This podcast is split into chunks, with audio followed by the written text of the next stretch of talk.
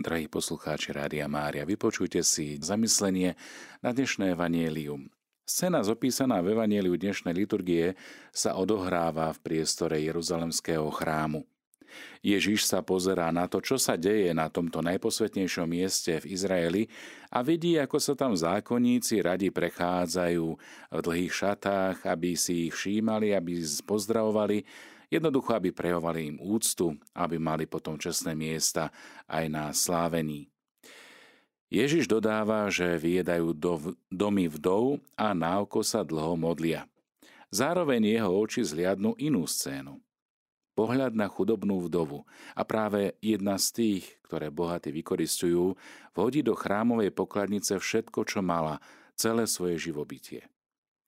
Lukášovo evaníliu nám teda predkladá tento ostrý kontrast bohatých, ktorí dávajú svoj prebytok, aby ich videli, a potom je tu pohľad na chudobnú ženu vdovu, ktorá bez okatosti dáva všetko, čo má.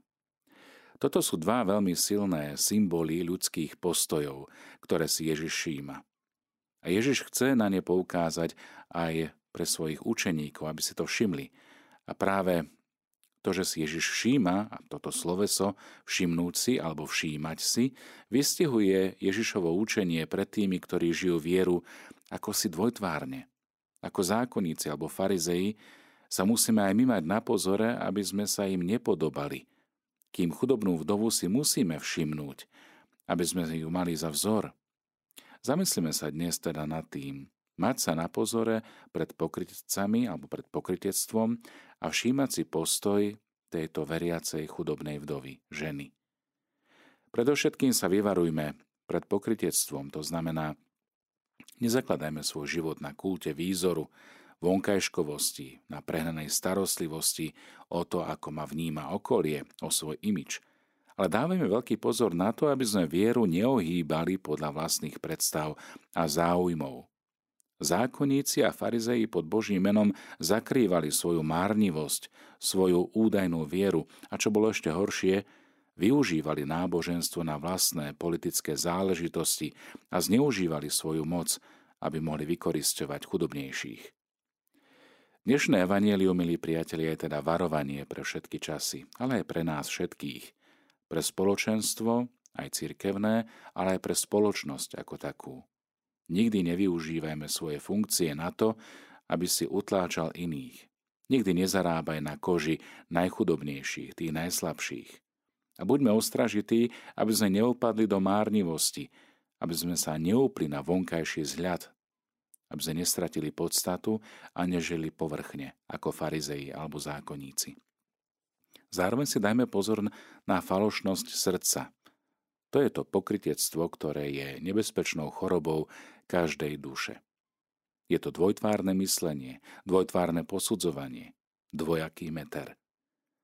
Aby sme sa z tejto choroby vyliečili, Pán Ježiš nás dnes pozýva, aby sme sa pozreli na chudobnú vdovu. Pán odsudzuje vykoristovanie tejto ženy, ktorá, aby mohla priniesť obetu, sa musí vrátiť domov, zbavená aj toho mála, čo mala, čo jej zostalo na živobytie. Ježiš chváli skutočnosť, že táto vdova vhodila do chrámovej pokladnice všetko, čo mala. Už jej nič nezostalo, ale v Bohu táto žena získala všetko. Žena sa nebojí, že stratí to málo, čo má, pretože jej viera, jej dôvera v Božiu prozreteľnosť sa znásobuje a znásobuje radosť tých, ktorí dávajú naozaj z úprimného srdca. A tak ju Ježiš navrhuje ako učiteľku viery ju, ženu, ktorá nechodí do chrámu len aby mala uspokojené svedomie, ženu, ktorá sa nemodlila, aby ju ľudia videli, ženu, ktorá sa nevystatuje svojou vierou, ale ktorá dáva z úprimného srdca, veľkodušne a nezištne.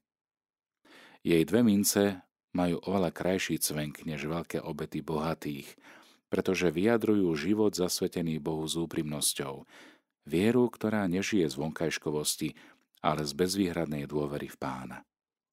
Milí priatelia, učme sa o tejto chudobnej vdovy. Učme sa prežívať vieru tak ako ona. S dôverou, že Boh sa postará. Viera bez vonkajších pozlátok, ako hovorí svätý otec František, vnútorne úprimná, Táto viera spočívajúca v pokornej láske k Bohu a k bratom a sestrám nám napokon otvorí aj bránu neba. Snažme sa teda o to.